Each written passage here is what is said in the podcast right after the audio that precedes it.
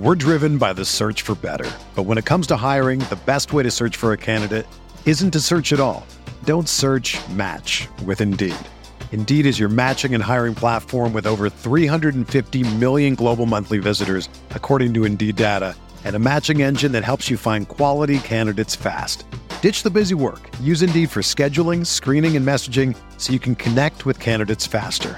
Leveraging over 140 million qualifications and preferences every day, Indeed's matching engine is constantly learning from your preferences, so the more you use Indeed, the better it gets.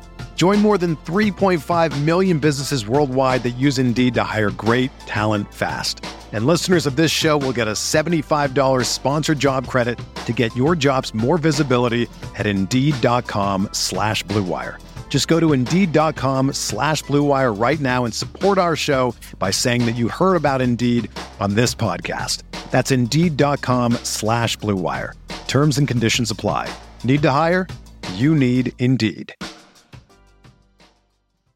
Hello, everyone, and welcome to the Spurs Up Show, Best Gamecocks podcast on the internet. Today is Tuesday, April the 13th, 2021. We are back, and on today's show, I break down the weekend that was the Gamecocks take two of three from the Missouri Tigers by scores of 7 to 2 on Friday, 11 to 1 on Saturday, and 13 to 4 on Sunday, guys. I'll break down the series in its entirety. We'll talk key takeaways, TSUS Series MVP, slapdick of the weekend, who's hot, who's not, what's next for Gamecocks baseball as South Carolina improves to now eight and four in SEC play. Speaking of what's next, guys, it is officially game day as South Carolina baseball returns to action tonight, seven o'clock, first pitch at Founders Park to take on the Charleston Southern Buccaneers. Guys, I'll break down this game in its entirety. We'll talk about the Buccaneers, their pitching, their hitting, also South Carolina, who's starting the game, what to watch for, key player tonight, and I will lock in my predictions against the Gamecocks. Look to improve on their record and continue to build momentum before a big SEC series this weekend. Also, of course, hey, Frank Martin's back. We're going to move a little bit to the hardwood as that was announced late on Friday, guys. I'll give you my full thoughts and reaction to that. Also, news and notes to get into, guys. We have got a packed show here on a Tuesday. So sit back, relax, enjoy. It's all brought to you by our friends over at Upstate Movers Group. Guys, Upstate Movers Group, superior moving service. They bring care and attention on the companies can't offer because they're just too busy maintaining trucks and profiting off of them instead of focusing on service. Guys, service is what separates Upstate Movers Group from the competition. They're not a trucking company, they're a moving services company, and they're also employee owned co op. Their movers are paid twice the industry average, and everyone on the crew is invested in your success. They have dedicated professional crew members, and they also offer black glove service. They offer end to end packing services, custom and packaging for special items and cleaning services as well. They're founded by Greenville natives and University of South Carolina alumni guys, so a Gamecock owned small business. They also offer 20 years of project management moving experience, and they can offer logistics and solutions that traditional moving companies simply do not have the skills for. Guys, whether in the upstate or across the state of South Carolina, if you have any moving needs in 2021, be sure to check out our friends over at Upstate Movers Group. You can find them on social media at Upstate Movers Group. Or, of course, if you have any other questions, go to their website upstatemoversgroup.com. That's upstatemoversgroup.com. Be sure to check them out and tell them Chris from the Spurs Up Show sent you. Let's get it.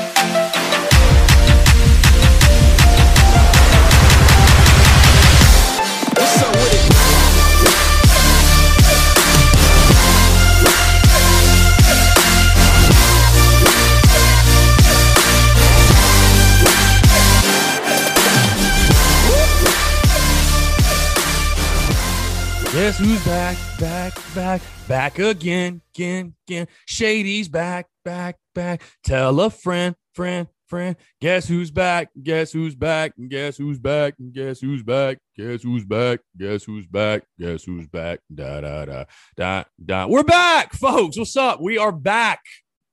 I'm your host, Chris Phillips the Spurs Up Show. As always, hope you all had a fantastic weekend. Like I said, I'm back. The show is back. We're back. We're here, here on a Tuesday. Appreciate you all tuning into the show. And I, I, will tell you this, of course, you guys know, and if you didn't know, realized yesterday we had no podcast because Sunday I took an opportunity to hang out with a buddy, go to a Braves game. And you know what? Just thought to myself, you know what?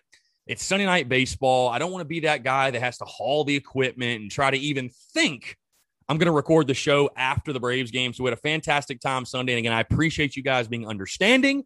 Um, like I said, I'd never been to the new stadium, had never seen a Braves game at Truist Park, which, by the way, phenomenal ballpark. We had a great time. And oh, by the way, the Phillies player, he still has not touched home plate. He still hasn't touched home plate. I know all the Braves fans, uh, all my fellow Braves fans are really salty about that one. But again, I appreciate you guys being understanding, appreciate you guys being patient. But hey, baby, we are back. And I'm so glad to be back because it felt weird on Monday with no podcast. It felt like Sunday, honestly. I was like, okay, today is not Monday. This really isn't Monday. It's Sunday.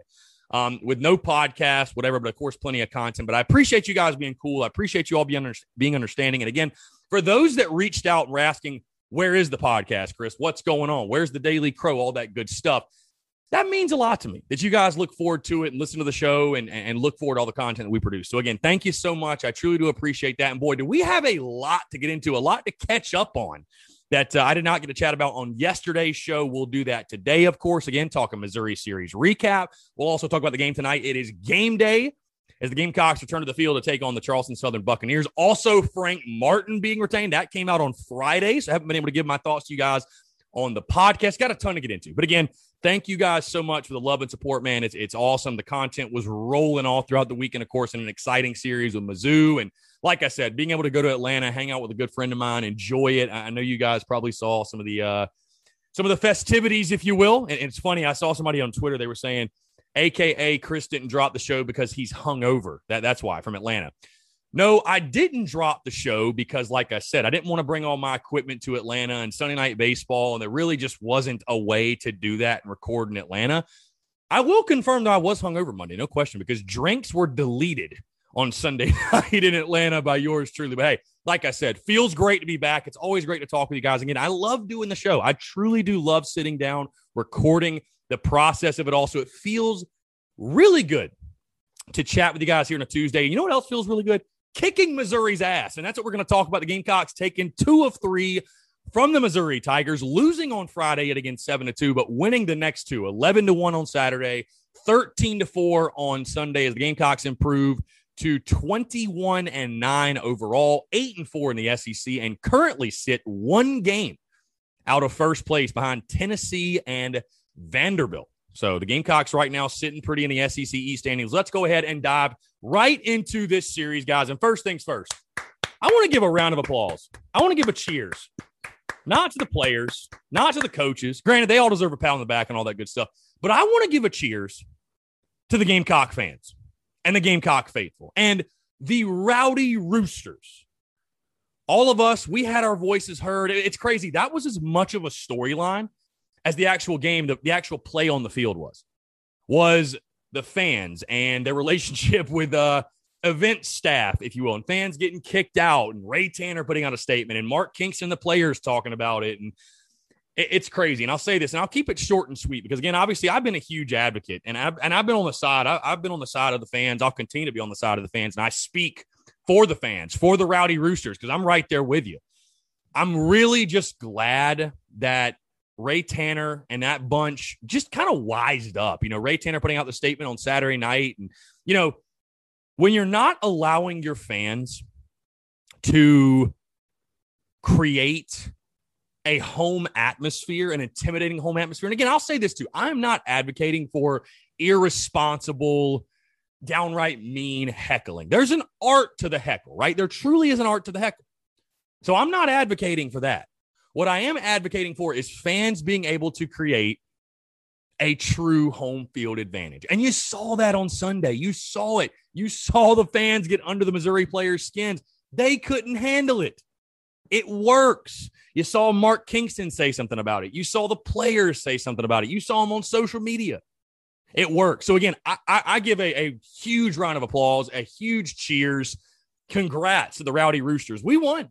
We won. The Rowdy Roosters are all the way back, folks, and we're not going anywhere. It felt great to see again. I hated that Sunday. That was the first game that I have not been to in person all season long at home. And of course, the one that I missed turns out to be one of the most dramatic, one of the best, especially like I said, with the fans and the crowd and the way the game went. And you know, Missouri's coaches are going up in the stands, and, and we got we got people getting kicked out and brought back in, and it, just madness, just pure madness and craziness. Oh, by the way, the Gamecocks kicking that ass, thirteen to four. But again, I wanted to start with a cheers to the fans, to the Rowdy Roosters. You guys made a difference. Um, now, fingers crossed. All we can do is hope and pray that they eventually, you know, expand capacity. You know, you got number one Arkansas coming to town in a few weeks. Would love to see at least somewhat a packed Founders Park. But again, to the fans, you guys did your job. The Rowdy Roosters did their job this weekend at Founders Park, and it was just beautiful to watch. It was beautiful to see. I loved it. I loved it. And again, if you don't think fans can't make a difference, just look at what happened over the weekend with Ray Tanner and putting out a statement. And like I said, players speaking out, Kingston even speaking out. Like that was awesome and beautiful to watch. That was beautiful to watch. So I hope we hear more of it. I hope we hear more, hear more of it tonight. I hope we hear more of it as the Gamecocks move through SEC play. This baseball team is going to need the Rowdy Roosters, and you guys make a difference. Like I said, Team Rowdy Roosters right here. Again, loved it. Was great to see. I had to start there with the fans. Um, but how about this ball club? And I'll tell you what, I, I will say this: South Carolina is not going to win every game the rest of the way, right? There's going to be times this baseball team frustrates us. I mean, downright frustrates us. It pisses us off. It, it, makes us scratch our head. It makes us question what type of team we have in regards to just how good are we, blah, blah, all, the, all that stuff. There's going to be all those moments throughout the rest of this season, like it or not. It's just part of baseball, it's part of life. We're going to run into adversity as fans, if you will. But man, I just feel like it shouldn't be I feel like it shouldn't go unnoticed how fortunate we are to watch a ball club that, you know what, I know every single time they take the field. Again, this is not going to be a team that goes undefeated the rest of the way. There's going to be nights that are frustrating. There's going to be nights that they don't play well. There's going to be nights they lose the teams they shouldn't. But it's never because of a lack of, of heart and determination and resiliency and fight and want to and love of the game. You saw that yet again with Gamecocks baseball the weekend, losing that Friday night game in the fashion that you lost it, by the way. Seven to two, ugly, which, by the way, back to the Friday night game, the fact the Missouri starter was throwing 98 miles an hour, I did not know Mizzou had a guy that threw 98 miles an hour. So shame on me. But either way, to be able to two weeks in a row, and I know a lot of fans were coming in this series, you know, saying just taking it for granted, oh, this should be a sweep. Mizzou sucks. And and I'm not saying Mizzou is some great ball club. Look at the statistics. I mean, they are where they are for a reason. But you lost Friday, bottom line. And like I told you guys before, the game is not played on paper. You know, Mizzou's got SEC caliber ball players, man. They do, flat out, bottom line. And they whooped your ass Friday. But for this team to come out again, and then you come out on Saturday, and through the first four innings, you have like one hit, no runs. You're losing one to nothing. But again, never question this team's heart, never question their fight, never question their determination, never question their love of the game. That's what they continue to show me. And like I said, you know, you can you can work on pitching and guys getting in different roles, and you can improve hitting and you can improve fielding, and you can do things and drills and all that to to fix some of those issues. But you cannot coach heart. You can't coach character in the guys.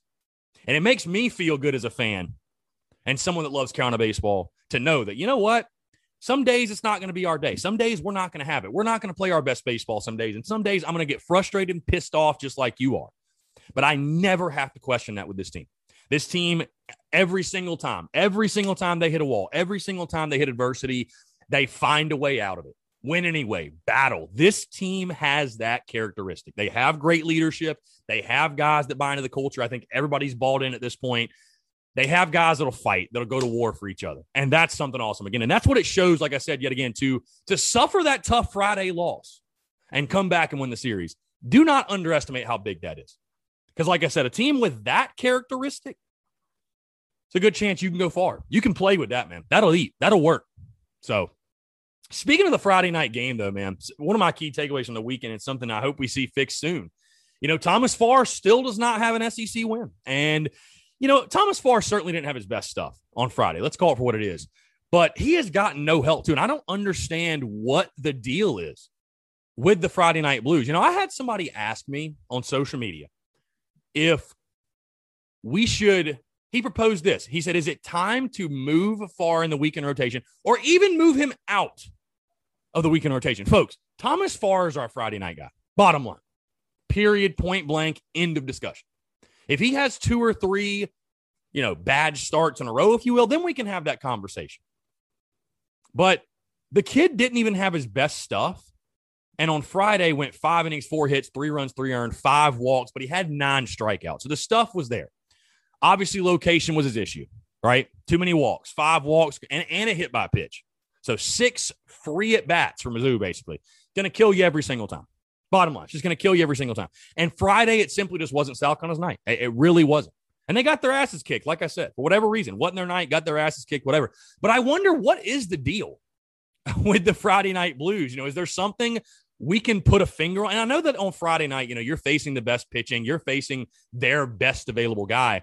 But it is kind of perplexing that Carolina has not, for whatever reason, played well on Friday. And you think, especially in the SEC, you know, going all the way back to the Texas series, Friday, you lost that one. Now, that was a great game, by the way. Which that's the other thing. Like I said, guys, you know, Thomas Farr doesn't have a ha- have a SEC win yet under his belt, but he's pitched well enough to win, in my opinion. Basically, every single time he's taken the taken the ball. Maybe the Florida game. I'd probably say the Florida game he did, but other than that, Thomas Farr has pitched well enough to win in each and every single game he's taking the ball for the Gamecocks. But you think back, Friday at Texas, you lose. Friday at Vandy, you lose a tough one. You think of, I mean, again, the Florida game, yeah, you won, but that was a crazy 14 inning game. You lose Friday at Georgia and you lose Friday to Mizzou. So I don't know what the deal is with the Friday night blues. I, I definitely think there needs to be, and there certainly is, I'm sure, behind closed doors, an emphasis on taking that game one. Because again, of course, you keep putting yourself with your back against the wall you know, eventually you're probably going to crack. Um, you know, I think it'll be interesting to see how this team adjusts. You know, maybe the game, maybe game one being on Thursday will will you know spell success for South Carolina. But the Friday night blues continue, and I just wonder. I don't know that there's really anything you can put your finger on. South Carolina just has not won those Friday night games for whatever reason, but again, continues to bounce back, be resilient, um, find a way to win. Let's let's talk about something else that happened on Friday. By the way, and I know something that fans were very, very torn on, not even torn on, just were not happy with. And that was Mark Kingston's decision on Friday night to start Jack Mahoney at third base. What an interesting, interesting decision that was. And I'll say this about Jack again great kid, battler, uh, you know, somebody I'm really glad he's a Gamecock. That kid loves the game of baseball. You can see the passion and the energy that he plays with. Uh, went 0 for 3 at the plate, uh, one walk, one strikeout in the game. So didn't do anything at the plate. And in the field, of course, you had three errors, which I think he made. Yeah, he made two of them. And one of them, especially, was really, really costly. Throwing error, which the Missouri guy pulled a very, le- very legal but very bush league play by standing in front of him. And a young Jack Mahoney will learn what to do in that situation. But the decision overall, like a, a lot of fans are asking why? Where did it come from? What was the point of that? I can tell you guys this from people i talk to that are close to the program very close that are close to jack mahoney very close um, you know basically south carolina scrimmages on wednesdays or does some type of scrimmage if you will inter squad whatever. And from what i've heard jack mahoney has been swinging the shit out of it. I, I mean really has. So was I a little surprised? I was actually I was very surprised to see Jack Mahoney in the starting lineup at third base. But you knew this guy coming in was a true two way. You know, again in the preseason, in the inter squads and the scrimmages, all I saw him play was the infield. I, I didn't even see Jack Mahoney pitch in the preseason. So this guy came in as a, a legit two way, and I get it in the sense the third base position. You know, Brennan Milone nor Jeff Heinrich have really taken a firm grasp on that position. And so, you know, Mark Kingston said he felt like he needed to give somebody a chance. And, you know, Jack Mahoney looked like a guy who's a great athlete, by the way, made some great plays, but he looked like a true freshman, right? He, he looked like a true freshman. And so, of course, when you lose and it backfires, right, you're, you're going to hear the criticism. You're going to hear the criticism. I certainly question it. I, I, I, some, I think sometimes one of the things Mark Kingston does I think sometimes he maybe overthinks the situation a little bit. I, I, think there are times he does that because, again, you saw Brennan Milone, which I'm going to talk about just a second. You saw him kind of break through and break out in that Sunday game, hit that big home run. And heck, he was my key player going to the weekend. I thought maybe he was due for a big weekend. And certainly, you know, I feel good about his game. Like I said, I'm going to get into him more in just a second. But that decision to start Jack Mahoney, um, I really think Mark Kingston just looked at the game and felt like, you know what, we should beat Missouri either way.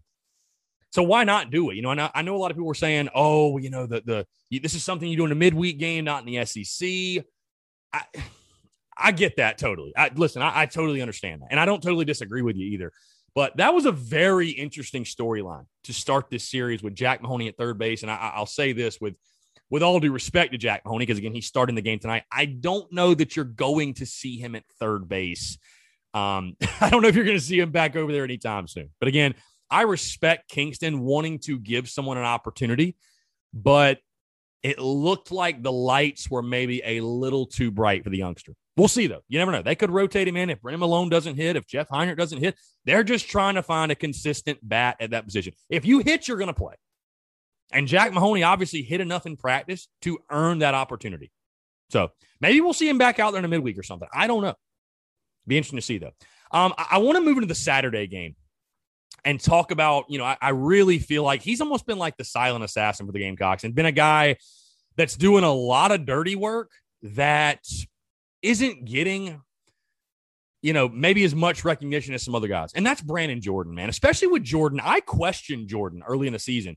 Um, and just wondered, you know, man, he, he really needs to get it going. Like, like what type of pitcher is he going to be for us this year? Like, what's, you know, I, I, I'm not going to say I was worried, but I was a little anxious with Brannon Jordan he has responded beautifully. On Saturday, he did that again. Again, five innings pitched, two hits, one run, one earned, four walks, eight strikeouts. I mean, this dude is as solid as they come, man. This dude's as solid as they come. And with Farr Jordan Sanders, I mean, that's one of the best weekend rotations in the SEC right there.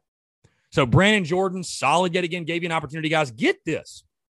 Because in that Saturday game, of course, you had a huge momentum changing swing of the bat. And that came from the bat of Brady Allen. I put this out there on social media, but I want to read this really quick just to give you guys some context of how big of a deal that Brady Allen swing on Saturday was when he hit the three run homer in the fifth inning. That kind of, you know, let everybody have a sigh of relief and got this offense going. And when you hear the statistic, you're going to be like, my God.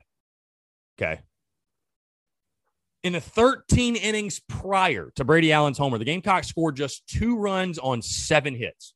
So the Friday night game and the first four innings of that Saturday game. Two runs on seven hits was all you scored.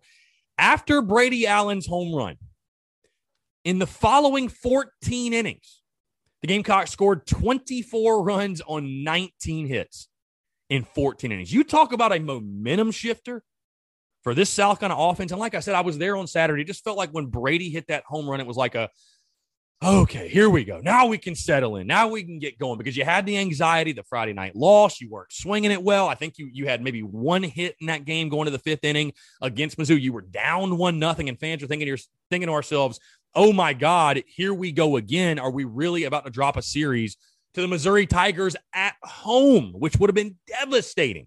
Would have been devastating for your chances in the SEC East and would have just been devastating for this point in the season, I think. But that swing by Brady Allen, and then what ensued after? Again, the big bats getting going, and South Carolina playing bully ball and and hitting all the home runs on Sunday, and and it was really fun to watch. It was fun to see, and again, that's what you expect from your leader, though. That's what you expect from your leader and a guy like Brady Allen. For him to come up big in that spot, for him to, you know, if there's going to be anybody that shakes the bat rack and gets guys going and gets everybody fired up and excited, I'd expect a guy like Brady Allen to be that dude. So again, his big swing sparking the offense. And I, I thought you saw, I don't even know if like, you know, the approaches improve is what I want to say here. I, I just think that, you know, Friday night wasn't your night, wasn't your night. And the guy you faced, tip your cap to him for sure. But, you know, offensively, you just did not do enough. And that, I don't know, momentum is a fickle mistress, as I've said before. Momentum's a fickle mistress. And when you get Uncle Mo in your dugout, you better hold on to him for dear life. And that Brady Allen swing got momentum back in that Gamecock. Still got another guy, like I said, I wanted to talk about a little bit more in detail. Brennan Milone was my key player going in the weekend. And I mean, did he have the the the, the craziest weekend statistically? I mean, not really. Went one for three on Saturday with an RBI, went one for four on Sundays. I mean, two for seven on the weekend. Nothing crazy.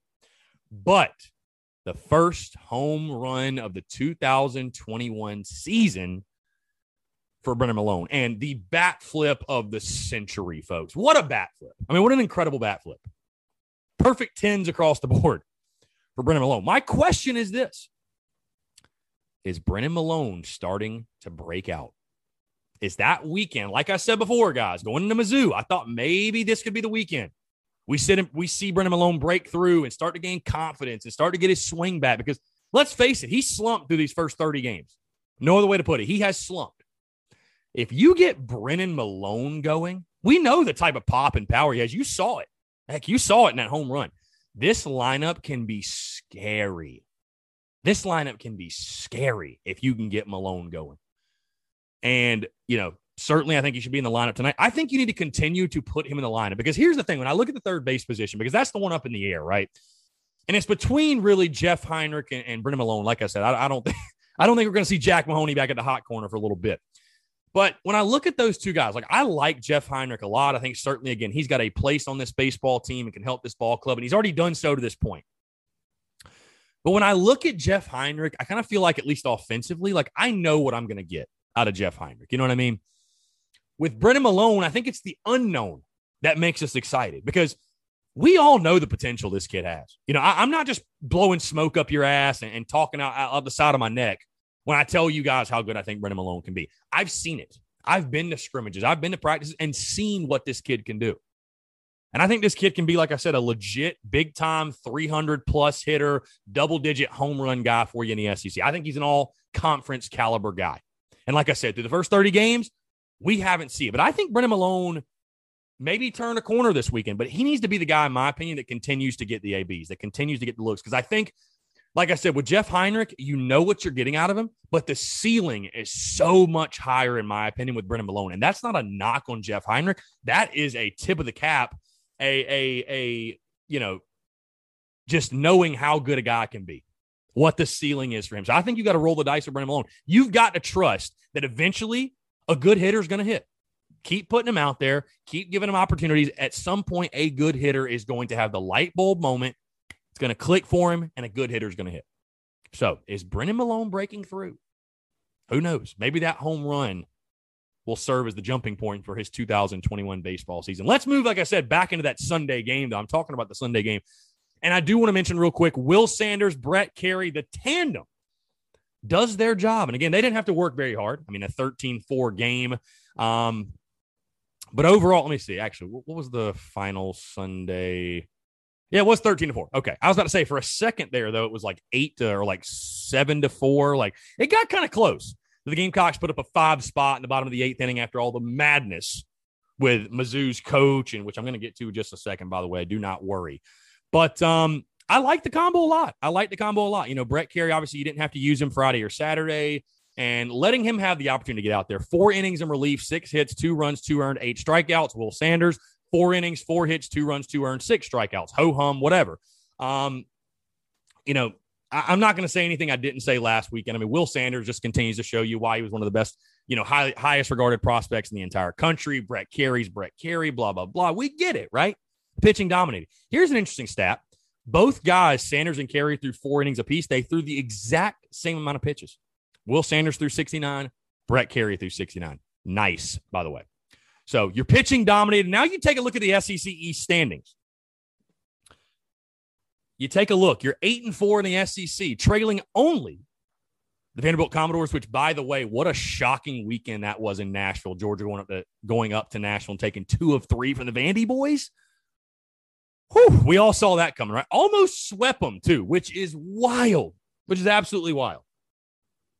So the Gamecocks trailing Vanderbilt and, of course, the Tennessee Volunteers, right? Because we all expected Tennessee to be tied for first after four weekends in the SEC. But the Gamecocks currently eight and four. Vandy and Tennessee at nine and three. They will play each other this weekend. So one of those two is going to fall. And now you have an opportunity. If you take care of your business in Baton Rouge, which is easier said than done, but if you take care of your business in Baton Rouge, all of a sudden, we're talking about Gamecock baseball competing for the SEC East title. So, not a bad spot to be in four weeks through SEC play. All right, let's move into TSUS Series MVP, guys. I know by this point, by the time you're hearing the sound of my voice, you've probably already seen the graphic, but I do want to give him some love. My TSUS Series MVP, like I said, his swing got everything going. For this Gamecocks offense on Saturday when it looked like, you know what? Maybe here we go again. What's the deal? What's going on? Boom. Brady Allen's big three run homer got to go. And Brady Allen is this week's TSUS Series MVP. He went, six for 11 on the weekend, one home run, six RBIs, two walks as well. Just a guy that, you know, I was talking about this with somebody on Friday, and they were asking, you know, who, who's the best hitter in the lineup? Who's our best player?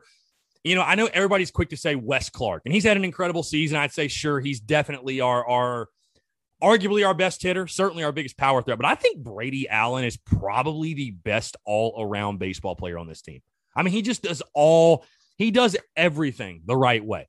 He hits for power. He hits for average. He, he can steal bases. He plays a great center field. He's got a hell of an eye. He's got plate discipline. He's got vision. The Gamecocks are so lucky to have this kid. Brady Outing again, TSUS Series MVP. What a weekend for him. Let's move into slap dick of the weekend.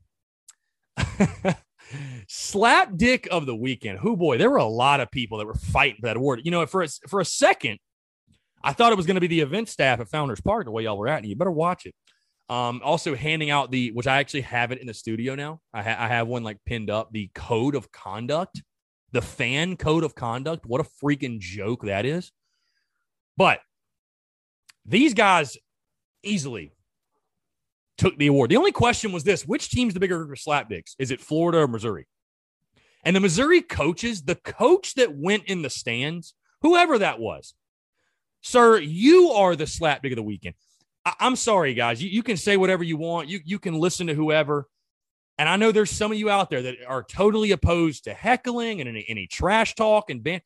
Bro, if you are a Division One athlete or coach, if you're an athlete at any level for that matter, and you can't handle some drunk college kid saying, Hey, you suck, or throw it in the dirt, which by the way, got to meet my dude, throw it in the dirt, got to meet the dirt heckler himself. What a legend. What a phenomenal human being. We had a fantastic time over the weekend. But if you can't handle that, you you just don't belong on the field of play. You you especially don't belong at this level. So to the Missouri coaches that were going back and forth with fans all weekend, and one of them even going into the stands. I thought Stuart Lake was about to beat that ass, which Stu, freaking legend, another legend, the most badass dude in Gamecock baseball. But the Missouri coaches, congrats. You played yourself. You're the slapdick of the weekend. Good job. You can wear that wear that badge of honor for the rest of the season. Um, all right. Let's I'm gonna move off the topic before I get fired up. Let's move into who's hot, who's not there. Actually, you know, I'll say this. It's probably a good thing I wasn't there Sunday because, man, I would have been heated. I can tell you that right now. Anyways, let's move into who's hot, who's not. Who's hot? Got to talk about Colin Burgess, the Gamecocks catcher. He went four for 11 on the weekend, two RBIs. But to me, just the way this dude's playing overall, it seems like he's getting timely hits and he's playing a great catcher, playing great baseball behind the dish. Such a valuable piece of the Gamecocks. So, again, who's hot to me? Colin Burgess, four for 11 with two RBI. Who's not? And I'm not meaning to pick on him or kick him while he's down, but Braylen Wimmer, you know, I, I, know he had the family issues and had to miss, and, and, and he looked like a guy listening on Friday that had just missed time and hadn't hadn't swung a bat in a week, whatever. But kind of back to back rough weekends for him. You know, went two for 13 over the weekend. Um, had some mysterious swings, like I said, especially early in the weekend. But overall, I think this is a guy that's going to get it together. But Braylen Wimmer, my who's not for this week. All right, what's next for Gamecocks baseball? Of course, it is game day tonight South Carolina takes on Charleston Southern in the weekend series at LSU. Don't forget, Thursday through Saturday this week. So, an interesting week for the Spurs Up Show. Of course, we got the podcast and the Daily Crow that are all back. But, you know, normally we do our series preview on Thursdays and I give my prediction on Friday. So, what I'll do this week, you know, of course, we have the show today. Tomorrow we'll do um, midweek recap and whatever else happened. Thursday, I will give my full series preview and prediction on the same day, of course, because the series starts that night in Baton Rouge. And then Friday, I'm not sure if I'm going to wait and record the podcast after game one or if we'll go a different direction with that. But again, there'll be a podcast every single day this week, the Daily Crow. We're also going to do the live watch along streams. Stay tuned for that. Going to be a lot of fun. I'm actually not going to Baton Rouge. Thought I might have been, decided against it. So we'll do the live watch along streams Thursday, Friday, and Saturday night. Again, those pitches are, if I can see my calendar, which it doesn't look like I can, uh, 7 8, and 3 Thursday, Friday, Saturday. Should be a lot of fun. But let's talk about again the game tonight. Like I said, what's next for Gamecocks baseball? South Carolina taking on the Charleston Southern Buccaneers. Seven o'clock first pitch at Founders Park on SEC Network Plus. Charleston Southern of the Big South, their head coach Mark McMillan. So far this season, Charleston Southern's 10 and 13 overall with a 10 and 10 conference record, and they are losers of their last two games on a two game losing streak. Let's talk about the pitching and hitting for the Buccaneers. The pitching, 5.26 team ERA. Been a little bit of a rough year for Charleston Southern on the mound. Let's take a look at some more of their splits here. Um, 168 strikeouts and 195 innings. So not really a power pitching club, if you will. They've also given up 15 home runs. Not too shabby. 15 home runs in 23 games. Opponents are hitting 252 against them. Um, let's take a look at the walk numbers 110 walks and 195 innings, but they've given up 188 hits. So Uh, been kind of an up and down year to put it at best for Charleston Southern. Here's what's interesting the matchup on the mound. They're starting right handed pitcher Jordan Bridges. This kid's 1 0 with a 4.70 ERA. He has only thrown seven and two thirds innings to this point in the season. 7.2 innings pitched, six hits, four runs, four earned, four walks, and seven strikeouts. And he has 10 appearances, 1 0, like I said, with a 4.7 ERA, but only thrown seven and two thirds innings. And that's the kid they're going with against South Carolina. You wonder, will it be a Johnny Holstaff type of night for the Buccaneers. Let's move to the hitting side of things. They're hitting 269 as a team, just seven home runs in 23 games, guys. So, like the polar opposite of South Carolina. They are not going to be hitting the ball over the yard. At least that's what the statistics tell us. They do run a lot, though. A lot of athletes on this team, 30 for 39 in stolen bases of the Buccaneers. Let's look at players to watch for. Infielder Tyrell Brewer hitting 329 with six RBIs. He's a true freshman, by the way, and a damn good one at that. Also, outfielder Kyle Sandstrom this guy stood out to me because I looked at his last name and I was like, is his name Kyle Sandstorm? But no, it's it's Kyle Sandstrom hitting 303 on the year, 10 for 13 in stolen bases. He is a senior. And then infielder Andrew Bullock hitting 228 with three home runs and 13 RBI for the Buccaneers. Let's move to the South Carolina side of things, guys. Of course, the Gamecocks starting right at pitcher Jack Mahoney uh, did not pitch over the entire weekend, so I'd imagine they'll let him go five, six, maybe seven innings if he's rolling. I think he'll pitch most of the game. What to watch for this one? Like I said, guys, Mahoney returns the mound. Again, the experiment was nice at third base, and maybe we'll see it again at some point. But Jack Mahoney, my question is almost this Does Mark Kingston let him hit for himself? Is there any way he'd let him hit for himself? Because if you think, you know, Wes Clark is going to catch this game, it's a midweek game. They're going to give Colin Burgess the day off, I'm sure. I think Wes Clark will catch, so he'll hit for himself. So do they let Jack Mahoney hit for himself as well? Or do they go with a DH? I'll be interested. But again, Jack Mahoney returns the mound. Um, I'll be interested to see just how much he's developed or how, you know, can he have a bounce bounce back, quote unquote, bounce back performance from last week against UNC? And I, I, think he'd admit he didn't throw as well as he'd like to, but overall was still solid against the Tar Heels. I mean, let, let's call it what it is. But really fun to watch this kid develop into a starter because you know he started the season off obviously as like a one inning guy, bullpen guy, but this is a guy I see definitely in the Gamecocks weekend rotation next year. I mean, he has that type of stuff. He has that type of upside. I mean, right now he's throwing 95 miles an hour with a power sinker. I think Jack Mahoney going to be fun to watch him pitch uh, tonight. Something else I'm looking for. I talked about him a lot earlier when talking about the Missouri series, but Brennan Milone, can he really get going tonight? And if you're Mark Kingston, I get it's the midweek, and you know we talk about shuffling the lineup and giving this guy an opportunity and that guy an opportunity. You got to keep Brennan Milone in this lineup, man. Like I said, let a good hitter figure it out. Let a good hitter hit. Can he get going and really, really get going? Can he build off that home run on Sunday? Can he build off of you know some success of the weekend against Mizzou and maybe pick on Charleston Southern pitching a little bit?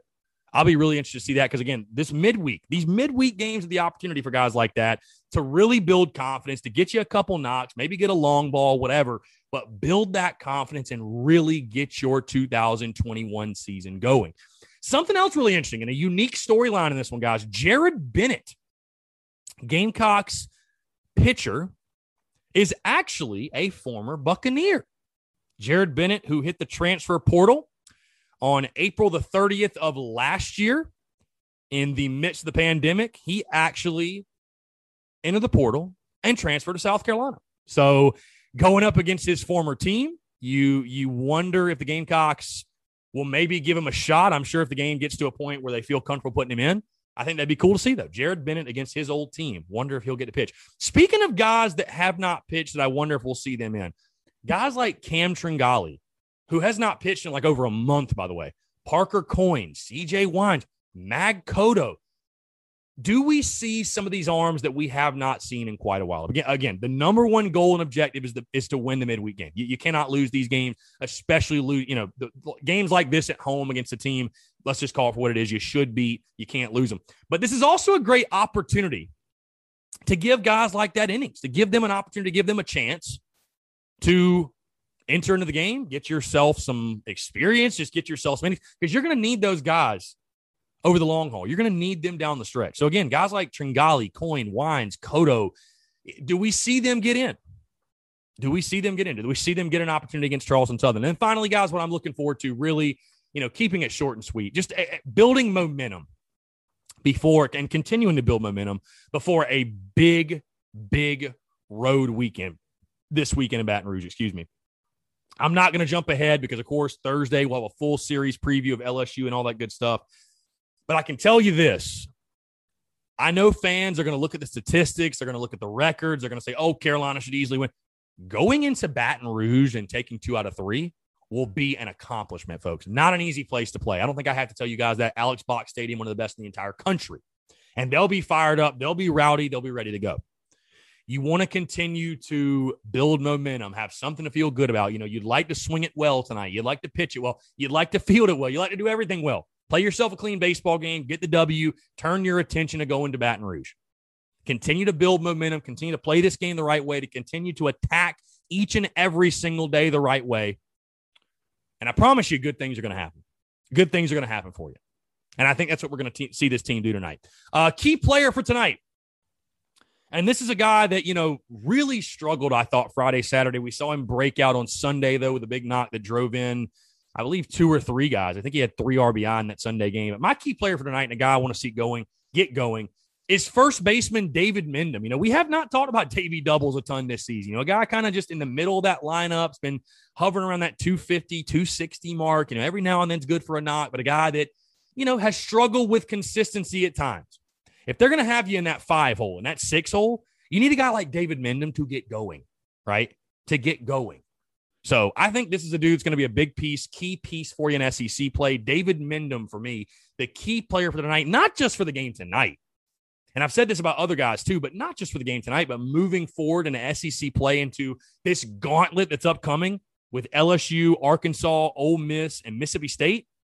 You need that. You need all hands on deck, but you need David Mendham to be the guy he's capable of being. This guy can be a big time power lefty. We haven't necessarily seen it, but he can be that type of guy. So, key player for me. I, I want to see something out of David Mendham tonight. All right, let's move to my official prediction, guys. Um, long story short, like I said, I, I think this is a team, again, we should feel good about in the sense I think they're going to attack each and every single game the correct way, the right way. This is a team that understands the opportunity that's in front of them, that understands what a privilege it is to put on the garnet and black and, and, represent this great university. And, you know, we've only seen it one time, I think, with the Gamecocks. And I would say it wasn't their night that night, but one time where you kind of left scratching your head and you felt like you, you questioned maybe what the approach was to the game. And that was that Davidson loss. I don't see this team losing another game like that. I think the Gamecocks will take care of business tonight. I think Charleston Southern, um, they got some decent players, but it, it's really a total mismatch when it comes to talent overall. I think South going to have a fun night at the plate. I think their arms will do their thing. I think Jack Mahoney gives them the quality start, and I think South Gun is able to pull away and get a fairly comfortable win in this one. I got the Gamecocks cruising to a nine to three victory over the Charleston Southern Buccaneers. So again, Gamecocks nine, CSU three. I think South Carolina does improve to 22 and nine overall and sets up a big, big weekend in Baton Rouge against the LSU Tigers. So again, lock it in. I got Carolina winning this one nine to three tonight at Founders Park. Should be a lot of fun. I will be in the building. So if you're there, come by, say what's up. Let's talk Gamecocks. Appreciate y'all. Seriously. All right. Um, I do want to touch on the Frank Martin stuff really quickly because I, I, didn't get to talk about that on the podcast because, of course, we didn't have a show yesterday and that came out on Friday. And I'll keep it short and sweet. You know, Frank Martin's back. Um, he's getting a two year extension. The buyout really didn't change at all. I'm at this point with South Carolina basketball, guys. And what I thought was interesting, I was surprised at the amount of people that just did not give a damn, that just did not care. And you know, basically, I think USC put themselves in a position where, you know, I, I have to think the minimum expectations for next season are NCAA tournament or bust. You got to make the tournament, right? You, you, just flat out have to make the tournament. Bottom line. If you don't and you bring him back, you're saying to your fans, we don't give a damn about basketball. We, we just don't. We have no expectations. But that's kind of where that's kind of where I feel like the program is right now, anyways. Like I love Carolina basketball, don't get me wrong, but I am so apathetic. I'm so apathetic to it. And I think that's why I was so in the middle, guys, honestly, because I was like, you know what? Even if he doesn't come back, whether he does or does not come back, Gamecocks base, ba- uh, excuse me, basketball sort of just feels like it is what it is. The program's blah. You got to do something to inject positivity and excitement back into Carolina basketball. I, I don't know what that is. I think the only thing that can do that is winning. But overall, listen, I'm happy with the decision. I said that the entire time. A lot of people thought I was a fire Frank Martin guy. No, I just, I'm a call it like I see it guy. I'm not a fire Frank Martin guy. Never was. But Frank Martin returns. You know, I'm glad to see a man get a shot at redemption. I'm very happy to see a man get a shot at redemption. Um, you know, and I'm, I'm, I'm excited to see if, you know, he can prove that last year was a fluke. I don't think the extension means anything. I think it's just a, a show for recruiting and to try to show some stability in the program. But, you know, he'll be doing it with basically a whole new roster. So, I, you know, I, I am I'm happy Frank Martin's back. You know, I, I am. I'm glad the decision went ahead and got made. Glad we're not dragging this thing out any longer. But you know, we'll see. We'll just see what happens. We'll see what happens. And I, I was actually very shocked that I felt like, and again, I'm just calling like I see it on social media, whatever.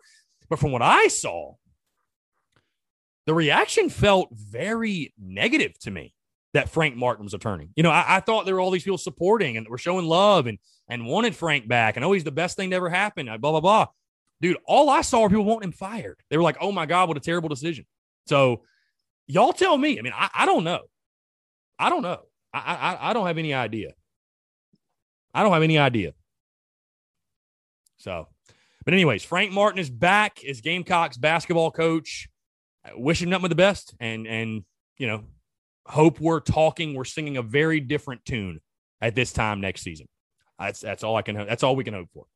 So, all right, let's move into news and notes. We're going to wrap this thing up, guys. Um, something big that happened. Recruiting dead period is set to end on June 1st. Great news for a school like South Carolina and Shane Beamer. You know, I think it's so important getting these guys on campus, showing them the facility, showing them the the indoor, showing them the ops building, showing them everything, showing them Williams-Brice, because that's a huge selling point for the Gamecocks. So I know Shane Beamer, that entire football staff are fired up. I'm fired up also. Recruiting dead period, it sounds like, is set to end on June 1st. Big, big college football news.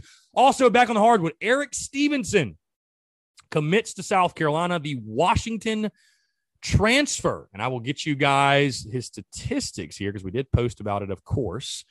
Um, the Washington transfer, here we go. Yes, averaged 9.3 points per game and 3.6 rebounds per game last season for the Huskies. So it's interesting how this roster is completely flipping right now because you've picked up Erik Stevenson. You've picked up the Murray State kid, I believe. Is that who it was? Um, where is this at? Where is this? Uh, yeah, AJ Wilson. Or no, excuse me, George Mason, not Murray State, George Mason. So your roster's completely flipping. You're losing guys, but you're getting a brand new crop in. so maybe these can be the guys that turn it around for Frank Martin. Who knows? But again, Erik Stevenson, I think a really, really good commit, by the way, for Frank Martin's squad. Really good commit. Really solid player coming to you from Washington. Uh, final thing. Just my take, you know, the football team did scrimmage on Saturday. Nobody was allowed in, whatever. We were locked in with baseball. But the interesting comment quote that I posted that uh, Shane Beamer said when he said, quote, right now, for the most part, Luke's the guy that our offense looks to as a leader and is going to get a majority of the reps. Those guys have to make it a competition. Luke's doing doing a great job right now and got a ways to go as well. So, sounded like to me Luke Doty's QB one, which you know does not surprise me at all. You, you know, I, I, knew there'd be an adjustment period for Jason Brown being a St. Francis guy, and I, I still think certainly he factors into the uh, into the competition. But you know, from from Shane Beamer's comments, he he did not really hold back on him. He said those other guys they got to make it a competition, flat out. They have to make it a competition. So, I mean, I don't know. I don't know. We'll see. But I, I, like Luke Doty's chances of being QB1. So, again, guys, that's going to do it all for me, though. Really appreciate y'all tuning in. Like I said, thank you so much for being flexible, being cool with me going to Atlanta and taking in the Brave game. And like I said, he the guy, the Phillies guy still hasn't touched home plate. It's total BS. But again, thank you guys for being cool. Thank you guys for being flexible. Like I said, we're back. We're fully back. It's game day. Podcast is back. Daily Crow is back. Podcast all week. The Daily Crow noon to one, and of course the live stream watch alongs for LSU Thursday, Friday, and Saturday should be a lot of fun. But again, until we talk tomorrow, go Cocks, beat Charleston Southern, and we'll talk to you tomorrow.